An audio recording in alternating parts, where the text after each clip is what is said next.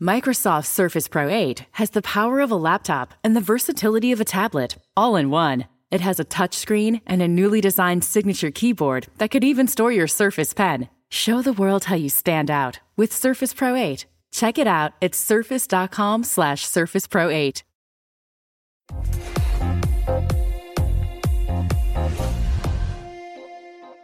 Estamos en una nueva edición de Remotamente. Gracias a todos ustedes por compartir este espacio con, con Emiliano Pichitelli, con Daniel Monastelki, que es quien les habla, y con Facundo Maloril. ¿Cómo andan, amigos? Buenas, buenas. ¿Cómo está Dani? ¿Cómo está Facu? Presente. Hola. Hola, hola. ¿Cómo andan? ¿Bien? El locutor del programa. Muy bien. El locutor. Muy bien. Con barbijos. con barbijos eh, incluidos. Bueno, gracias por estar. Bueno, buenísimo. Vamos a dar las vías de comunicación porque tenemos un invitado impresionante hoy. Eh, nuestro sitio web es remotamente.co sin M. Ahí nos pueden escuchar. El Facebook es remotamente ok y el Twitter igual arroba remotamente ok. Nuestro invitado, ¿quién es? Especialista certificado internacionalmente en técnicas de informática forense, director de EIF, Estudio de Informática Forense, y un gran amigo, eso lo tengo que decir, y se van a dar cuenta cuando le hagamos la entrevista. Bienvenido a Remotamente, ingeniero Gustavo Pressman. ¿Qué tal, Dani? Buenas tardes. Emi, también Facu. Un placer estar acá charlando con ustedes. Gracias por tu tiempo. Bueno, bienvenido realmente. Y gracias por compartir en tu tiempo. Sabemos que habías estado afuera de tu casa y tuviste que volver especialmente para esto. sí, Puede ser, puede ser. Ya llevo 30 días acá en mi casa sin salir, así que más que más que cruzar a, tirar la basura en el contenedor no he salido. Eh, justamente queremos saber eso. ¿Cómo estás viviendo estos días de, aislamiento? Si te pudiste acostumbrar. Y resulta difícil, resulta difícil porque las actividades han cambiado bastante, no tenemos tribunales, no hay pericias, prácticamente la actividad se redujo muchísimo, pero bueno, tratando de hacer cosas, haciendo capacitaciones, tanto tomando capacitaciones yo como brindando cursos y bueno, también este tipo de encuentros y charlas con ustedes más distendidas, hmm. eh, siempre es lindo tenerlas. Bueno, ¿qué, ¿qué es ser y trabajar de especialista en informática forense? ¿Cómo podrías definirlo, contarlo para alguien que no tiene ni, ni la más mínima idea de qué se trata? Bueno, voy a intentar resumir la actividad que hacemos nosotros los analistas forenses o peritos informáticos. Es fundamentalmente bucear en el contenido de los dispositivos electrónicos que pueden tener evidencia digital, investigando diferentes situaciones, tanto a nivel corporativo como a nivel judicial. Eso hace un perito informático o un analista forense informático. Bárbaro. Bueno, nosotros lo que queremos en, el programa es concientizar y conocer un poco más sobre la vida de cada uno de nuestros invitados, que casi siempre son amigos. Eh, algunos se van a enojar porque invitamos amigos nada más, pero realmente se complica a veces siendo cuatro personas desde cuatro lugares diferentes. Entonces es más fácil poder hablar en confianza con alguien que conocemos. Lo que yo personalmente quiero saber es cómo era tu vida profesional antes de dedicarte a la informática forense, porque no siempre tuviste esta posibilidad.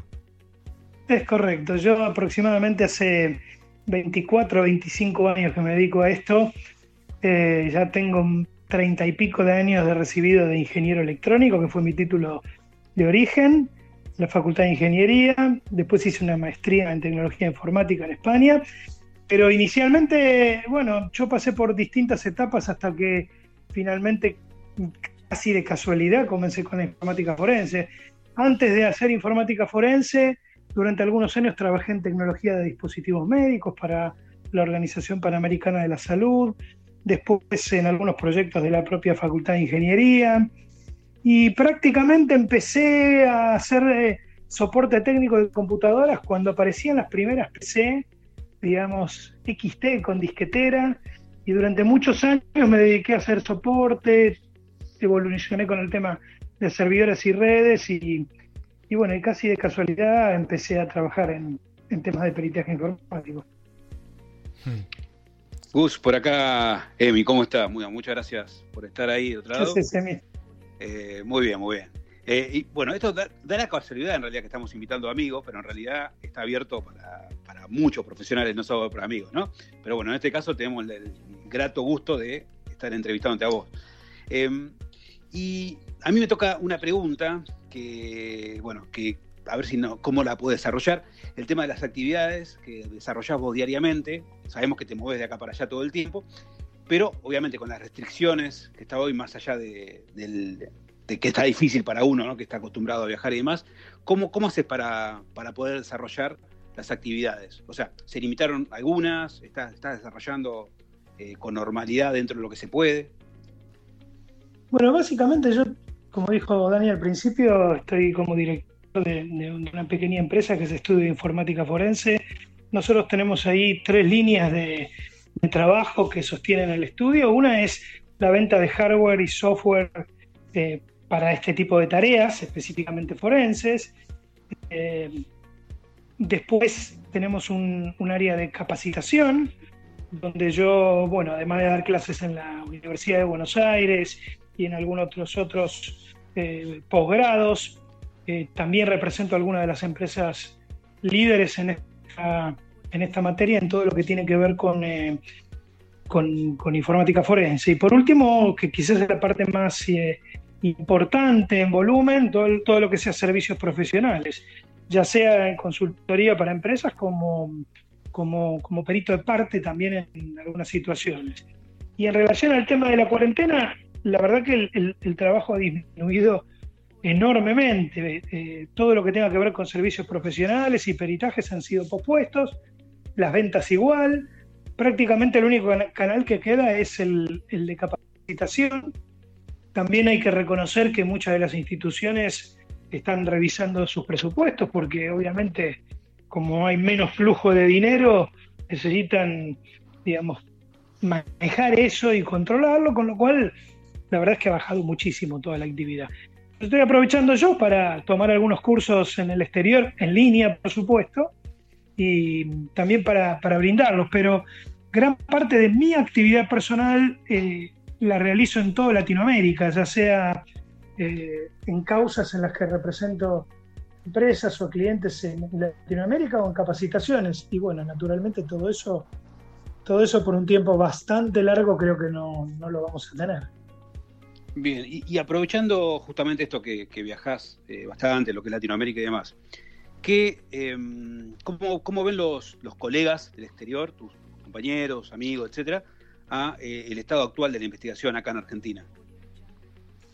Bueno, la investigación forense o el, peritaje informático ha evolucionado mucho en la Argentina y yo diría en los últimos 10, 15 años. Eh, desde que yo empecé en el año 90, 98, más o menos, con, mi primer peritaje en el ámbito penal. Cuando nacimos nosotros, ahora, Sí, sí, por lo menos algunos de ustedes.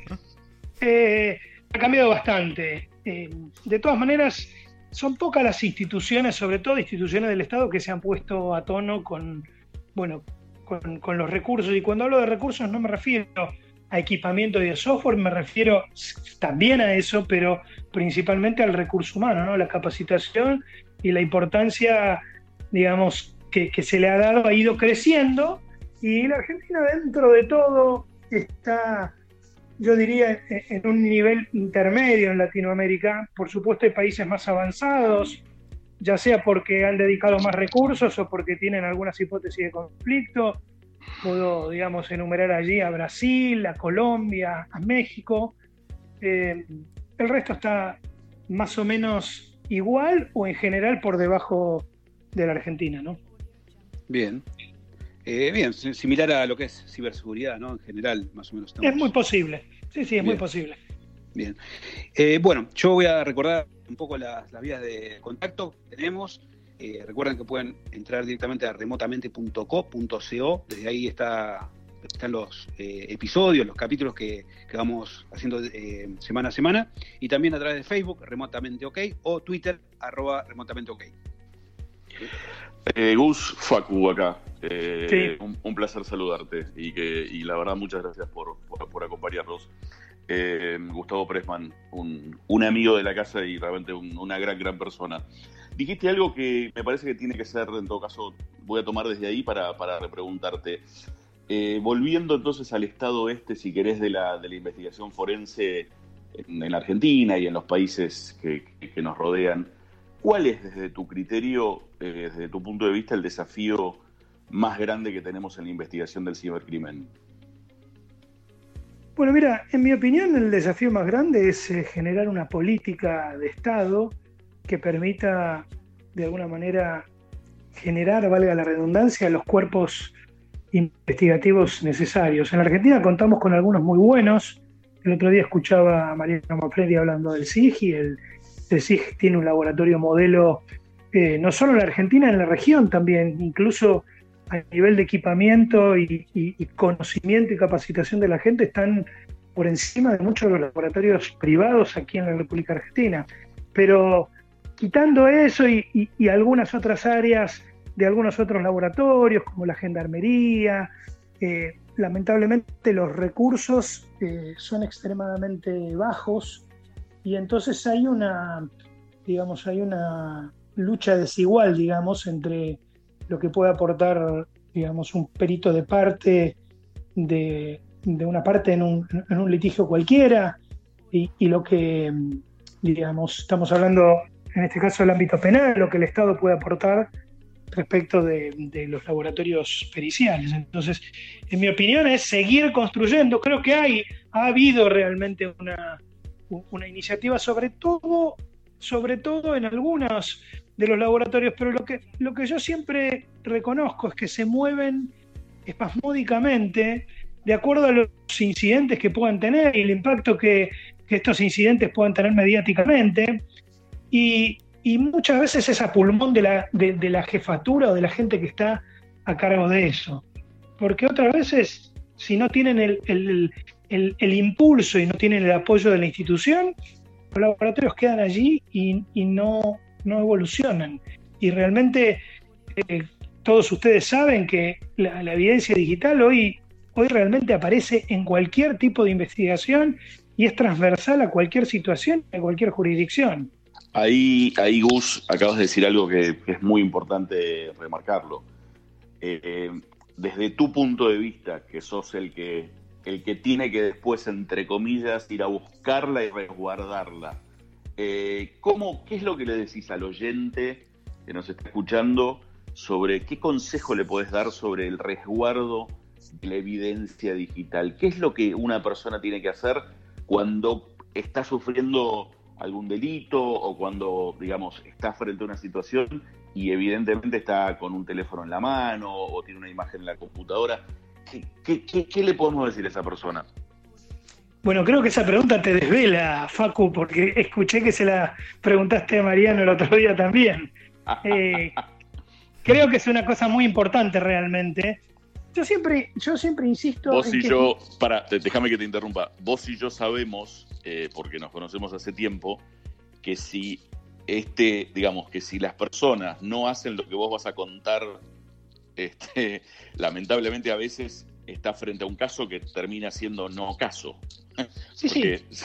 ese es el tema, digamos. Por eso lo preguntamos, porque, como, como decía Dani al principio y Emi, digamos, nosotros eh, con este programa apuntamos a, digamos, a que la gente, a concientizar, ayudar a concientizar, no ocupando el lugar de nadie, sino tratando de ocupar humildemente nuestro lugar, pero digamos que la gente entienda, y este es un mensaje que desde todos lados venimos bajando hace muchos años, digamos, va por ahí, digamos, vos tenés algo y si evidentemente, y si evidentemente lo alterás como lo vas a contar vos, dejamos de tener un caso. Entonces digo, eh, contanos tu experiencia, por favor, que es muy importante.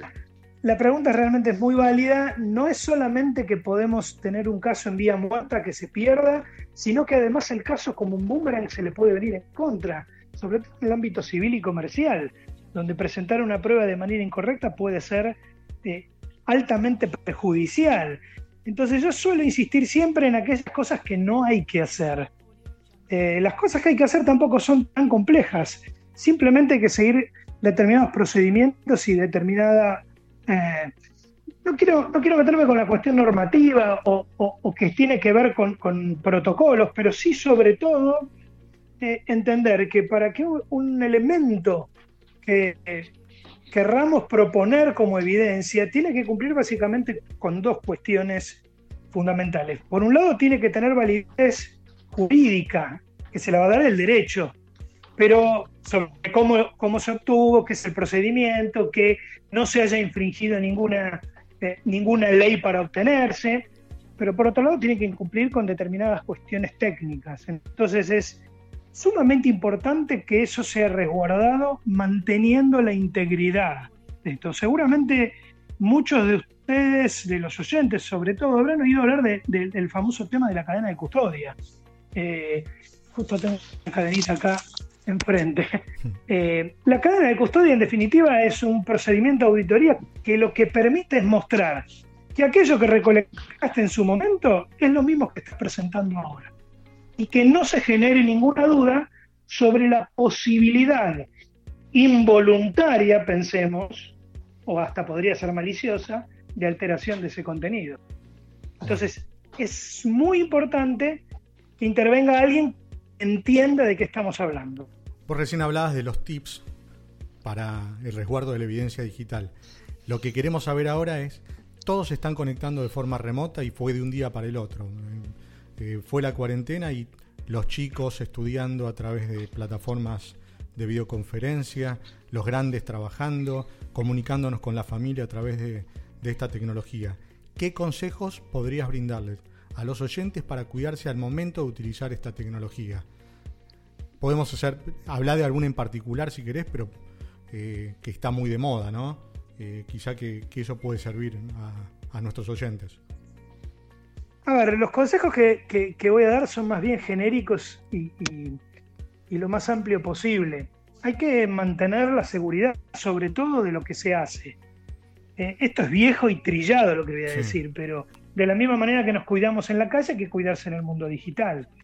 El mm. punto que vos estás resaltando es que con, con la vertiginosidad que vino esta cuarentena y esta situación que nos obliga a trabajar remotamente o a mantener conferencias, clases, reuniones eh, mediante sistema de videoconferencias, se han generado un montón de situaciones donde no hay seguridad y de repente aparecen delitos metidos en esas situaciones. yo ya tuve consultas por tres de esos. Yo creo que, que, es como que nos hayan metido en la jaula de los lobos, o así de la nada, ¿entendés?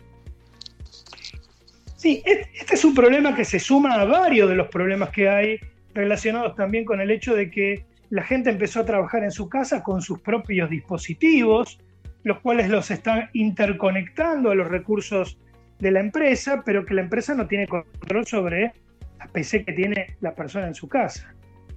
Hay, hay, medidas que podemos tomar y hay otras que, bueno, hay terminales de todo esto que no tienen, eh, que no tienen la educación para efectuar ese tipo de medidas.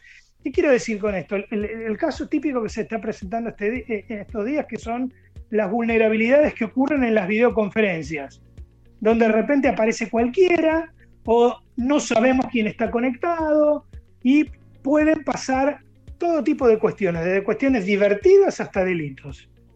Eso en general, en general puede ser mitigado, puede ser de alguna manera controlado, sabemos que no podemos impedirlo 100%, de alguna manera teniendo una conducta, quien organiza esa reunión, el docente que va a dar la clase, teniendo una conducta, digamos, de, mantener eh, la seguridad hmm. de esa comunicación. Pero eso requiere, de alguna forma, haber estado previamente, mínimamente formado en, aspectos de ciberseguridad, ¿no?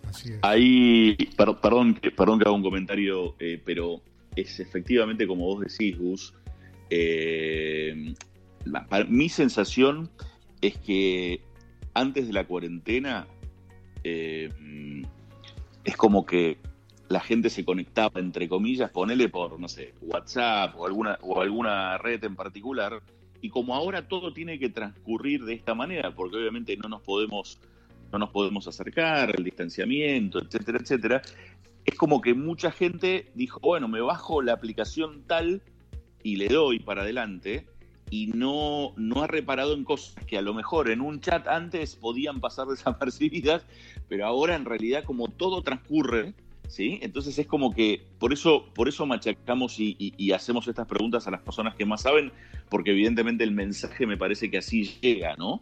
Eh, que, la gente tome estas precauciones, como vos decís, conceptos trillados, pero me parece que es la manera de, darle la vuelta a las cosas y, que de algún modo el mensaje, el mensaje se vaya impregnando en las personas, ¿no? Sí, sobre todo tener, tener noción de la dimensión de qué tipo de comunicación estamos manteniendo. No es lo mismo una charla de radio o una charla de café o festejar un cumpleaños como tenemos que hacer ahora en la cuarentena. No es lo mismo eso que dar una clase en la secundaria, en la universidad, tener una reunión de directorio. Son, eh, incluso he visto que algunos tribunales están administrando justicia y teniendo audiencias también por este tipo de mecanismo. Entonces, hay cuestiones que hay que salvaguardar, pero definitivamente no es nada sencillo, es algo que todos tenemos que aprender. A mí personalmente lo, que me ha pasado es que yo siempre me resistí a las clases en línea. También, digamos, probablemente por un tema generacional, porque sí soy el más viejo de todos acá en la mesa, hmm. eh, en la mesa virtual, pero la realidad es que para mí es sumamente importante en una clase eh, eh, poder ver la cara de, mis alumnos y de los asistentes, porque yo voy manejando la clase o voy orientando el contenido en función del lenguaje corporal y las caras que tienen. Lo cual ahora es bastante difícil. To show you how easy it is to file a claim with Geico, we hired a nature show host. In the native habitat of a suburban driveway, the poor victim of a broken windshield is left assessing his vehicle, utterly helpless. Well, not true. If he's got Geico, he can file a claim online, over the phone, or with his handy mobile app. But like a lone gazelle, he'll suddenly be left to fend for himself, awaiting his terrible fate. Nope. Geico will assign him a designated claims team to help him out too. So the gazelle gets his car fixed and everything. Wow, nature is so cool. Geico. Great service without all the drama.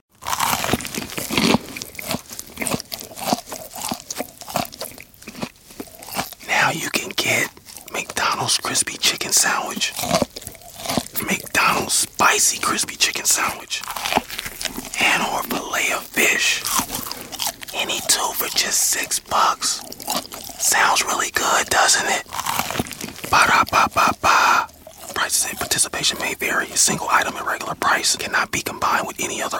Difícil también de resolver, porque aunque todos habiliten sus cámaras, tampoco da el ancho de banda para todas esas cuestiones. Y entonces empiezan a aparecer cuestiones que las que hay que tener algún nivel de cuidado respecto del uso del recurso y por el otro lado, sobre todo, que es lo que nos interesa a nosotros, la seguridad, ¿no? La ciberseguridad. Sí, claro. tal cual. Y ahí yo agrego también algo que, como para cerrar esta parte, que, se está viendo un montón, ¿no? El tema, más que nada, estamos hablando de las vulnerabilidades en Zoom, que son las que más están apareciendo y demás. Creo que las personas, bueno, tienen que dividirlo en dos, ¿no? Por un lado, la configuración de la privacidad y la seguridad, que eso está en todos lados, está en redes sociales, está en software, está en sistema operativo, en todos lados. Y por otro lado, la actualización. Muchas veces se asustan cuando escuchan a Zoom, estoy vulnerable de esto, del otro, de yo, en red, en diario, televisión, etc. Pero imaginemos que empiecen a salir todas las vulnerabilidades de todo el software que existe por todos los medios tradicionales, radio, televisión. Nadie va a usar nada, porque en realidad no hay, no hay, ningún software que no tenga problemas de seguridad. Eh, entonces hay que verlo también por ahí, ¿no? Hay que sí mantener todo actualizado, sí pegarse una vuelta por privacidad y seguridad y de esa manera elevar la seguridad, ¿no? Y como para cerrar y para dejar una pregunta abierta en realidad. Ok, Zoom es vulnerable si no está actualizado, pero ¿qué están usando el sistema operativo? ¿Windows está actualizado? ¿Es original? ¿Tiene los últimos parches al día? Listo. Esas preguntas dejo para más adelante. ¿no? Sí, una pregunta que te deja mudo. Sí. bueno, seguimos hablando con Gustavo Presman, especialista en informática forense.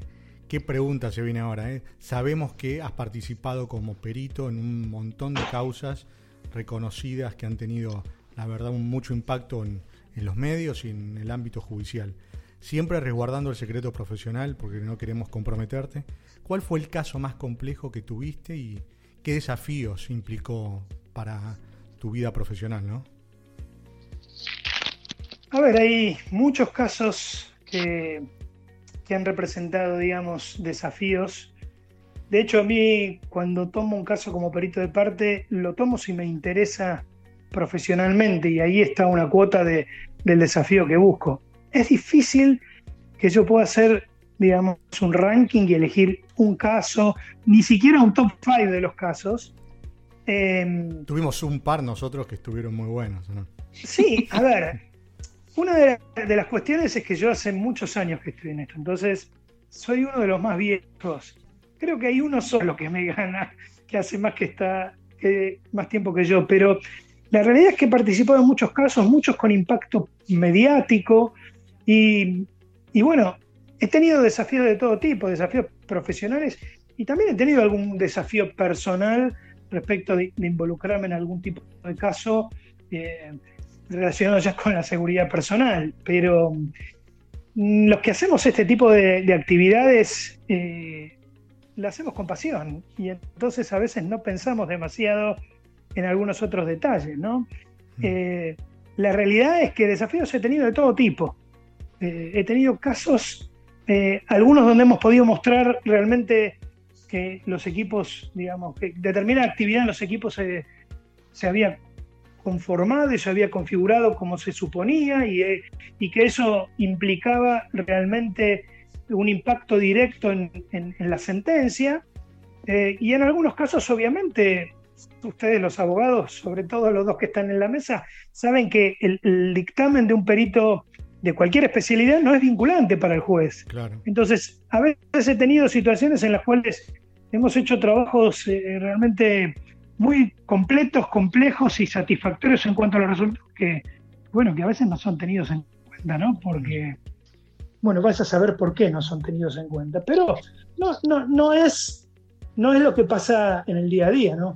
En el día a día tratamos de, aplicar todos nuestros conocimientos y toda nuestra experticia para, bueno, al, servicio del caso. Como siempre le digo a, un cliente, eh, digamos, yo el grueso de lo que hago es eh, como perito de parte en el ámbito penal, pero a veces he tenido causas también como perito oficial, he sido designado muchas veces en causas donde, bueno, por alguna razón, o porque la fuerza está involucrada, o porque el juez quiere una opinión diferente, pero yo cuando hablo con un cliente siempre pregunto qué, qué es lo que realmente ocurrió y yo lo que puedo garantizar es todo mi conocimiento y toda la aplicación y toda la dedicación necesaria para llegar hasta el fondo, pero eso, eso no asegura un resultado, ¿no? O, a veces no, digamos, la expectativa que puede tener el cliente, y cuando digo cliente, también lo podemos llevar al fiscal que está investigando o al juez de la causa, ¿no? Mm. Eh, a veces la expectativa no se condice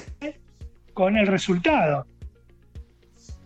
Sí, tal cual. Bueno, recordemos que estamos hablando acá con Gustavo Presman, especialista certificado internacionalmente en técnicas de informática forense, director de EIF y de estudio de informática forense, de EIF.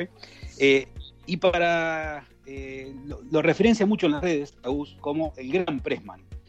Eh, El gran por lo de viejo, por lo de gordo, capaz. No, Por lo de sabio, por lo de sabio. exactamente. Eh, gran Presma. Gus, ayúdanos a, en base a tu experiencia en, en- en lo que es eh, forense a, a cloud, forense a, a tradicional, digamos, a demitificar un poco el tema nube cloud, ¿no? ¿Qué es más peligroso para vos? ¿Guardar archivos en nuestra PC, o sea, localmente, o guardarlos en la nube? Bueno, depende del punto de vista en que estemos hablando, ¿no? Obviamente la nube es un repositorio que mediante términos y condiciones te garantiza determinada seguridad que a veces no la podés tener localmente, pero todo depende de los recursos que tengan. Ahora, desde el punto de vista investigativo, desde el punto de vista de los peritos, eh, obviamente acceder a contenido que está en la nube requiere de digamos, algunas condiciones adicionales a las que podríamos tener para acceder al contenido en un dispositivo local. Para acceder al contenido en un dispositivo local, yo tengo que tener acceso al dispositivo físico.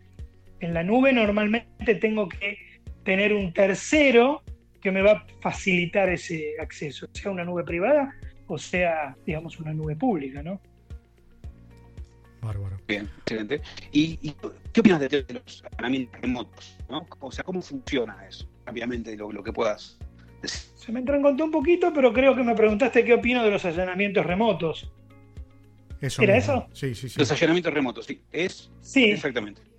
Bueno, mira, es una técnica de investigación que algunos países están empezando a liberar. Creo que es una interesante técnica de investigación. Eh, así como el delito hoy aprovecha eh, los accesos remotos. Ya no tiene que venir, digamos, un delincuente para robar el banco, digamos, con una ametralladora, lo puede robar en red. También la justicia debería poder aprovechar algunos de esos recursos para, bueno, para balancear las cosas.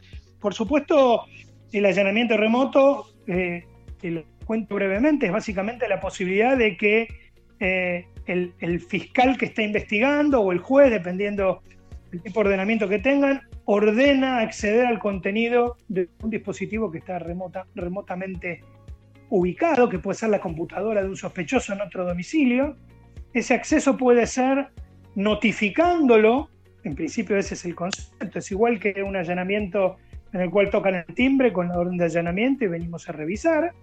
Sería similar la metodología, donde había un perito que permitiría habilitar esa conexión. También ese mecanismo puede utilizarse de forma encubierta, sin que la persona sepa que se está haciendo el acceso. Estoy Bien. simplemente mencionando las alternativas técnicas que hay. Perfecto. ¿Cuáles son, ¿Cuáles son las contras de todo esto? Que es un poco las oposiciones y sobre las que hay que trabajar y tener cuidado, es cómo se hace el control de que efectivamente se acceda al dispositivo que se quiere acceder y que finalmente, una vez que se hizo el allanamiento, se retiró el elemento que permite ese acceso para no dejar una vulnerabilidad. La pregunta es, ¿qué tan fácil podemos hacer eso y no dejar una puerta, aunque sea con candados y, tapiada, que alguien pueda abrir posteriormente? Ahí, Gus, eh, te hago una pregunta, te hacemos una pregunta que tiene que ver esto, esto y mucho más obviamente cuando ocurre, como, como bien explicás vos en la nube. ¿Cómo, cómo funciona el tema de la, de la cooperación internacional en peritajes informáticos? Digamos, ¿cómo, cómo, cómo, cómo, cómo es? Vos este, tenés que hacer una de estas, una de estos trabajos, te contratan, eh, ¿cómo, contanos un poco, digamos, como para, para que, que, sepamos y aprendamos. Sí, cómo no. Hay distintos niveles, dependiendo de, de, qué tipo de nube y de qué tipo de contenido hay, porque podemos hablar de la nube, de los correos de Gmail o de cualquier red social, o puede ser un, un, una nube en la cual tengo servidores de Amazon que son de una empresa determinada. Entonces, los niveles de acceso son diferentes. Por supuesto, hay... Eh, acuerdos de cooperación internacional. La Argentina suscribió ya creo que hace dos años el convenio de Budapest, que eso habilita un mecanismo de, de cooperación. Hay otro, otros convenios que también habilitan la cooperación en los delitos de abuso sexual infantil.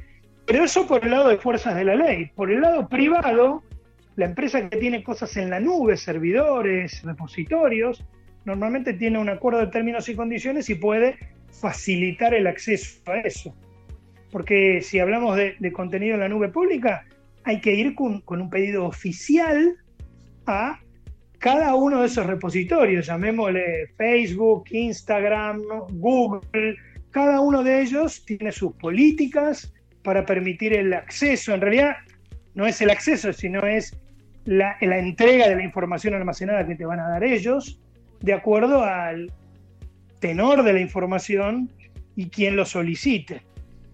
Por Bien. supuesto que también puede ocurrir, y ya para redondear, que en, medio de un allanamiento tradicional, físico, se llegue a, un sitio donde hay un equipo que está encendido y que tenga una conexión a la nube, no sé, a un Google Drive, a un Dropbox.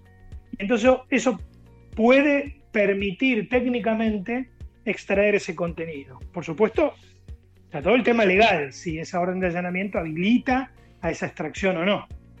Claro. Claro, claro, perfecto. Bueno, muy bien, siempre, siempre muy, muy claro en tus, en tus conceptos y, y, en tus ideas. Ahora, Gus, viene una parte del programa en donde bajamos un poco y tratamos de distendernos y, y si se quiere, no sé si divertirnos, pero vamos, vamos por ese lado. Dale. Y entonces ahí, eh, hoy por hoy que estamos todos viendo las plataformas, las series, las películas, ¿viste? Eh, ¿Qué series podés recomendarnos que tengan vinculación con tu profesión? ¿Qué podemos ver que no hemos visto o cuáles son tus preferidas? Oh, qué pregunta. ¿Qué pregunta? ¿Qué pregunta? bueno, una que, me, una que me gustó, que ya he visto hace un tiempo y que tiene bastante relación, es Unidad 42. Bien, no sé la si francesa. La francesa, sí. Sí, no sé si es francesa o belga, belga pero. Belga, sí. me, me, suena, me suena que sí. eh, está en la plataforma de, de Netflix. Y Bien. la verdad que está bastante bien lograda, porque lo difícil en esto es que normalmente se extralimitan y si bien suelen reproducir escenarios eh, reales con herramientas y tecnología que usamos los peritos, bueno, lo muestran de una manera que es imposible la utilización, ¿no? Mm. Eh, pero Claro. bueno, a, a veces uno se ríe encontrando esas perlitas, no sé, en Mr. Robot o en ni hablar de CSI, que ya es casi, digamos, risueño las cosas que hacen resolviendo todo en los 30 minutos que dura la serie. Sí, Pero sí, sí. Como si todo fuera tan fácil. Sí, ¿no? estaría bueno, ¿no? Resolver tan Sí. rápido las cosas. el problema es que los fiscales y los clientes ven estas series Claro. y después reclaman. Claro. Dice, pero ¿cómo? Si yo hace la noche vi que buscaban en un teléfono la información, en 40 minutos sacaron todos los contactos. Hay que sacar todas Y las series. No, no tienen que haber más ustedes- series de este tipo y listo. Claro. Hace cuatro meses que están tratando de desbloquear el teléfono para entrar. Sí, con la IP podés saber en, en tiempo real dónde está. Claro. Exactamente. Eh, bueno, yo voy con otra, Gus. Eh, sabemos, bueno, que eh, no sé si tenés balcón, creo que no, pero seguramente jardín o patio. Eh, Sí. Lo que queremos saber, viste que se está viendo mucho desde que empezó la cuarentena en distintos países, el nuestro también, gente que está haciendo cosas en su balcón y demás, ¿no? ¿Vos qué espectáculo artístico podrías brindar desde tu jardín? Bueno, sí, yo vivo, yo vivo en una casa en planta baja, en un barrio que originalmente era de casas bajas, pero que se ha generado en los últimos años varias, varios edificios, con lo cual yo salgo al parque de mi casa, tengo un parque, digamos, bastante grande, tengo una parrilla, qué sé yo, tengo un lugar de esparcimiento, por suerte me siento privilegiado en esta, en esta cuarentena. Espectáculos, no soy de dar muchos espectáculos. No soy de, por ahí me pueden enganchar limpiando la pileta ahora o, o- o cortando el pasto, cosa que, que normalmente no hago y lo tengo tercerizado, pero bueno, ahora me sobra el tiempo y entonces eh, haciendo ese tipo de- o, col- o colgando la ropa, ¿no? Porque también es buena. los quehaceres domésticos están a la orden del día ahora. Pero yo te, iba, yo te- yo te iba a agregar algo, mira, algo artístico que haces, que por lo que estuve viendo en algunos posts y demás, asados. Parece que lo Asados, haces sí. artísticamente, así que bueno, vamos a tener que comprobarlo igual, ¿eh? No sé si artísticamente, trato de hacerlo y de hecho siempre para mí fue una asignatura pendiente y hace un tiempito tomé un curso con un, con un especialista de cómo hacer asados. Ah, bien, bien. Eh, eh, y nada, y voy mejorando y trato simplemente de hacer casi todos los fines de semana. Ahora se complica también con la cuarentena, Yo ¿no? pude disfrutar Porque- muchos asados de Gusti, es muy bueno. Claro, vos estuviste acá en casa, Dani. Sí. Escuchame una cosita, Gus, en la misma línea. ¿Alguna anécdota familiar divertida que puedas contarnos que te haya tocado vivir en este aislamiento? Tengo una muy divertida, pero no me deja bien parado, así que no la voy a contar. Decir que fue un amigo. Es el vecino. Te asomaste y miraste y le pasó al vecino. No, los vecinos están, bueno, ayer, no, el domingo me levanté muy temprano y me puse a leer el diario en una mesa que tengo en el, en el patio, que también uno está tomando los recaudos de no entrar el diario, porque el diario también puede tener ser de contagio, y de repente escucho un estruendo tremendo, a un vecino del edificio al lado se le cayó, no sé, un vidrio o algo, y se despedazó golpeando en la caída, me cayeron vidrios ahí al lado donde yo estaba. No. Pero, pero sí, sí, sí, ve la gente ahí todo el tiempo. Está vivo. Estoy vivo, sí, sí, no me pasa nada. Hay que cuidarse ahora. Gusti, ¿cómo, ¿cómo te pueden seguir los oyentes en las redes? ¿Tenés Twitter? ¿Tenés algo más? ¿Algo Tengo escondido solo por ahí? No, no, tengo, tengo solo Twitter y, y me siento ahora un poco fuera, fuera de circuito porque mucha gente tiene, tiene Instagram y, mm, y, y veo un montón de gente que postea, que imagino que lo hace, auto- hace automáticamente del Instagram cosas en Twitter y, y- y me enoja bastante que no puedo ver lo que tienen. Digo, ¿para qué haces un cross-posting? Pero nada, tengo, no, es la única red social en la que tengo cierta actividad y prácticamente todo lo que hago lo, lo difundo por ahí, e incluso no solo lo que hago yo, sino noticias de, de- de- de muchos especialistas. La verdad que me da la posibilidad también de estar informado y de informar a la gente que, que- que me sigue de, de temas que tienen que ver con informática forense. Digamos, ¿Cómo, cómo es tu la Twitter, mayoría de lo que tuiteo. ¿Para qué? Es arroba Sí. G Pressman, G de Gustavo Pressman, eh, recuerden siempre que Pressman va con una sola S. Es como, es como remotamente punto .co, Muy que bien. no tiene M.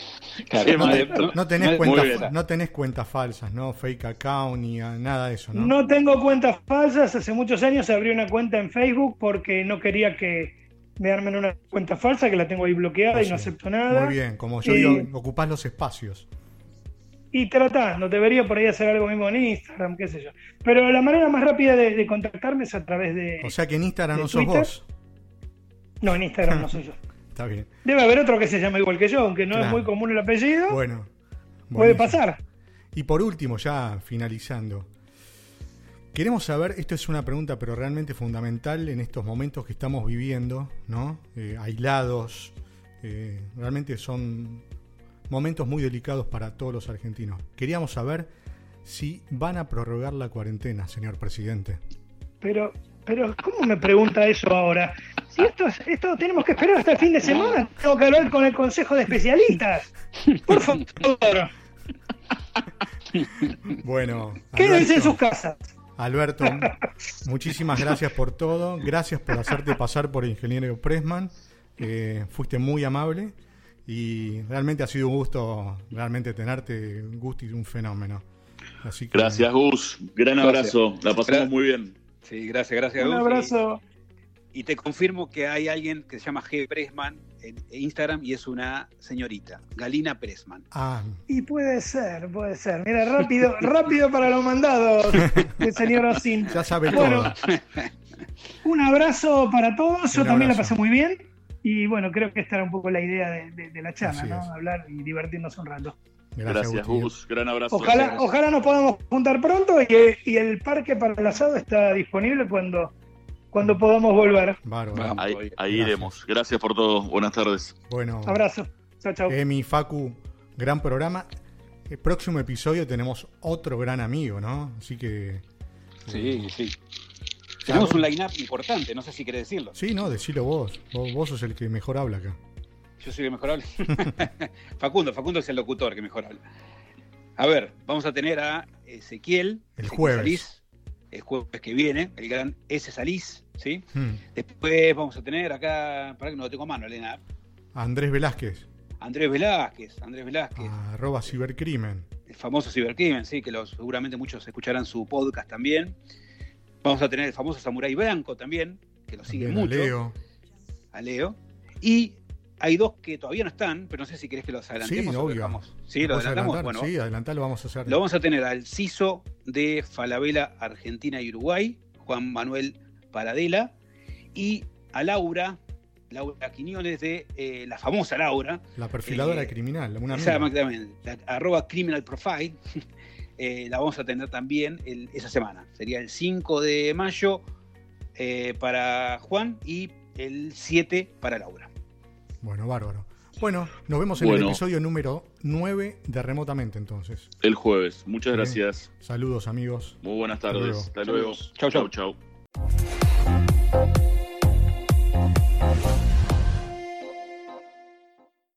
Microsoft Surface Pro 8 has the power of a laptop and the versatility of a tablet, all in one. It has a touchscreen and a newly designed signature keyboard that could even store your Surface Pen. Show the world how you stand out with Surface Pro 8. Check it out at surface.com slash surface pro 8.